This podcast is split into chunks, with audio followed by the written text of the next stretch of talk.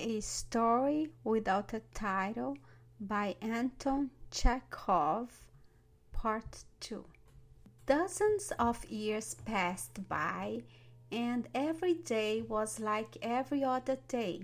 Every night was like every other night, except the birds and the wild beasts. Not one soul appeared near the monastery. The nearest human habitation was far away, and to reach it from the monastery, or to reach the monastery from it, meant a journey of over 70 miles across the desert. Only men who despised life, who had renounced it, and who came to the monastery as to the grave, ventured to cross the desert. What was the amazement of the monks, therefore, when one night there knocked at their gate a man who turned out to be from the town, and the most ordinary sinner who loved life. Before saying his prayers and asking for the Father Superior's blessing, this man asked for wine and food. To the question how he had come from the town into the desert, he answered by a long story of hunting. He had gone out hunting, had drunk too much, and lost his way. To the suggestion that he should enter the monastery and save his soul, he replied with a smile, "I am not a fit companion for you." When he had eaten and drunk, he looked at the monks who were serving him, shook his head reproachfully, and said, "You don't do anything, you monks.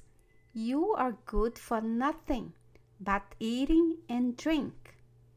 Is that the way to save one's soul?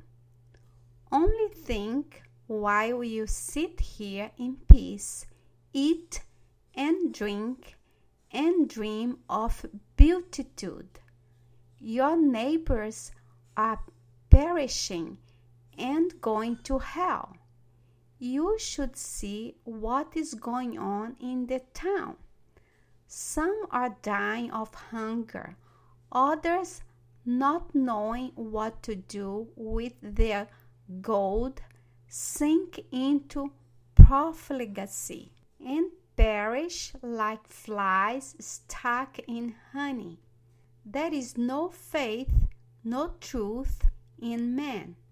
Whose task is it to save them? Whose work is it to preach to them? It is not for me, drunk from morning till night as I am. Can a meek spirit, a loving heart, and faith in God have been given you for you to sit here within four walls doing nothing?" The townsman's drunken words were insolent and unseemly, but they had a strange effect upon the Father Superior. The old man exchanged glances with his monks, turned pale, and said, "My brothers, he speaks the truth.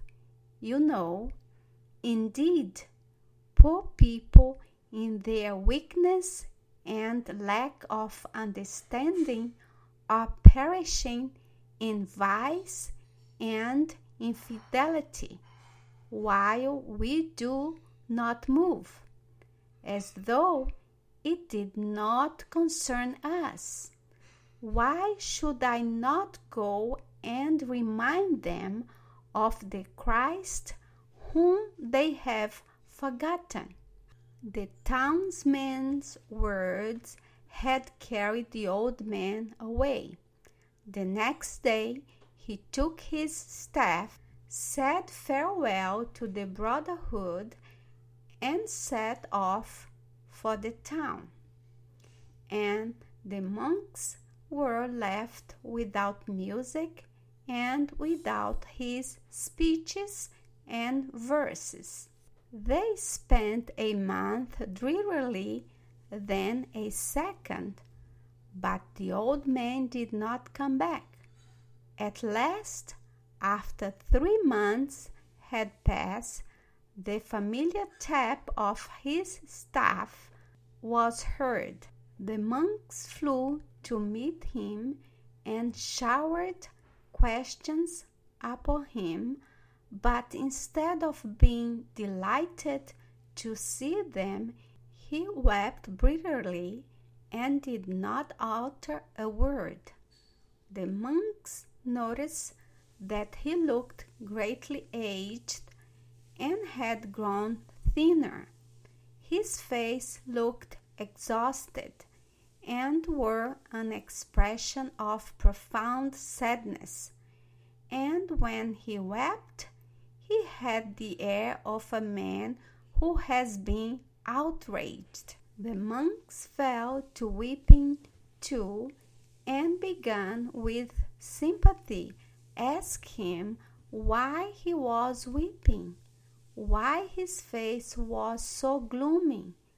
But he locked himself in his cell without uttering a word. For 7 days he sat in his cell, eating and drinking nothing, weeping and not playing on his organ. To knock at his door and to the entreaties of the monks to come out and share his grief with them, he replied with unbroken silence.